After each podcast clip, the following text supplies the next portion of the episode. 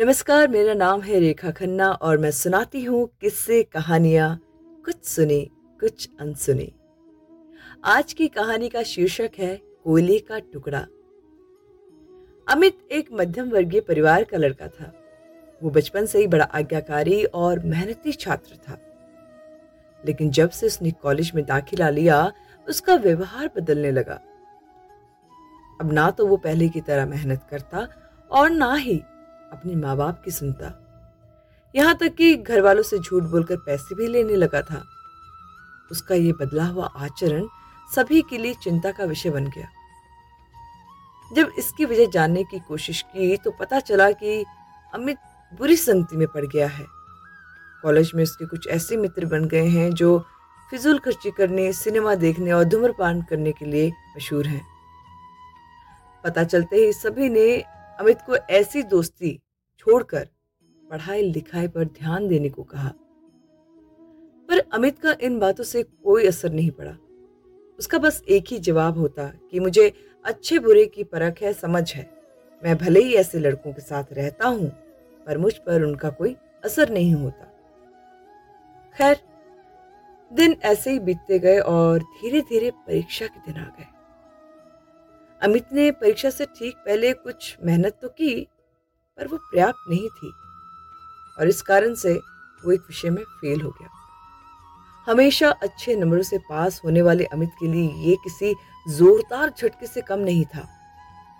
वो बिल्कुल टूट सा गया। अब ना तो वो घर से निकलता और ना ही किसी से बात करता। बस दिन रात अपने कमरे में पड़ा रहता और कुछ कुछ सोचता रहता। उसकी ये स्थिति देखकर परिवारजन और भी चिंता में पड़ गए। सभी ने उसे पिछला रिज़ल्ट भूलकर आगे से मेहनत करने की सलाह दी। पर अमित को तो मानो सांप सूंघ चुका था। फेल होने के दुख से वो उबर नहीं पा रहा था। जब ये बात अमित के पिछले स्कूल के प्रिंसिपल को पता चली तो उन्हें यकीन नहीं हुआ। क्योंकि अमित उनके प्रिय छात्रों में से एक था। और उसकी ये स्थिति जान उन्हें और ज़्यादा दुख हुआ। उन्होंने निश्चय किया कि वो अमित को इस स्थिति से ज़रूर निकालेंगे। इसी प्रयोजन से उन्होंने एक दिन अमित को अपने घर बुलाया। प्रिंसिपल साहब बाहर बैठे अंगीठी ताप रहे थे। अमित उनके बगल में बैठ गया। अमित बिल्कुल चुप था और प्रिंसिपल साहब भी कुछ नहीं बोल रहे थे। दस पंद्रह मिनट ऐसे ही बीत गए, पर किसी ने एक शब्द नहीं कहा। फिर अचानक प्रिंसिपल साहब उठे और चिमटे से कोयले के एक धधकते टुकड़े को निकाल मिट्टी में डाल दिया। वह टुकड़ा कुछ देर तो गर्मी देता रहा, पर अंततः ठंडा पड़ बुझ गया। ये देख अमित कुछ उत्सुक हुआ और बोला, प्रिंसिपल साहब, आपने उस टुकड़े को मिट्टी में क्यों डाल दिया? ऐसे तो वो बेकार हो गया। अगर आप उसे अंगीठी में ही रहने देते तो अन्य टुकड़ों की तरह वो भी गर्मी देने के काम आता।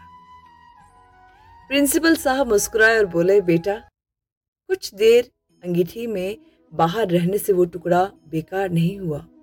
लो मैं उसे दोबारा अंगीठी में डाल देता हूँ। और ऐसा कहते हुए उन्होंने टुकड़ा अंगीठी में डाल दिया। अंगीठी में जाते ही वो टुकड़ा वापस धधक कर जलने लगा और पुनः गर्मी प्रदान करने लगा। कुछ समझे अमित? प्रिंसिपल साहब बोले, तुम उस कोले के टुकड़े के समान ही तो हो।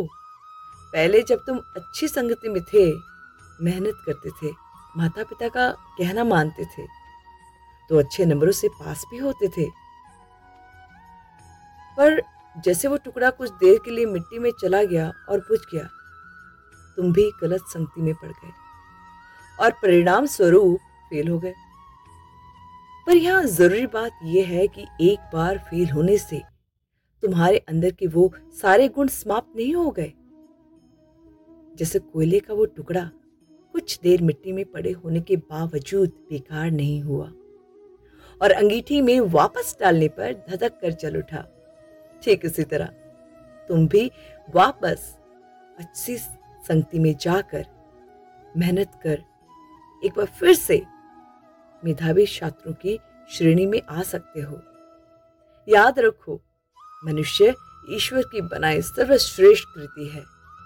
उसके अंदर बड़ी से बड़ी हार को भी जीत में बदलने की ताकत है।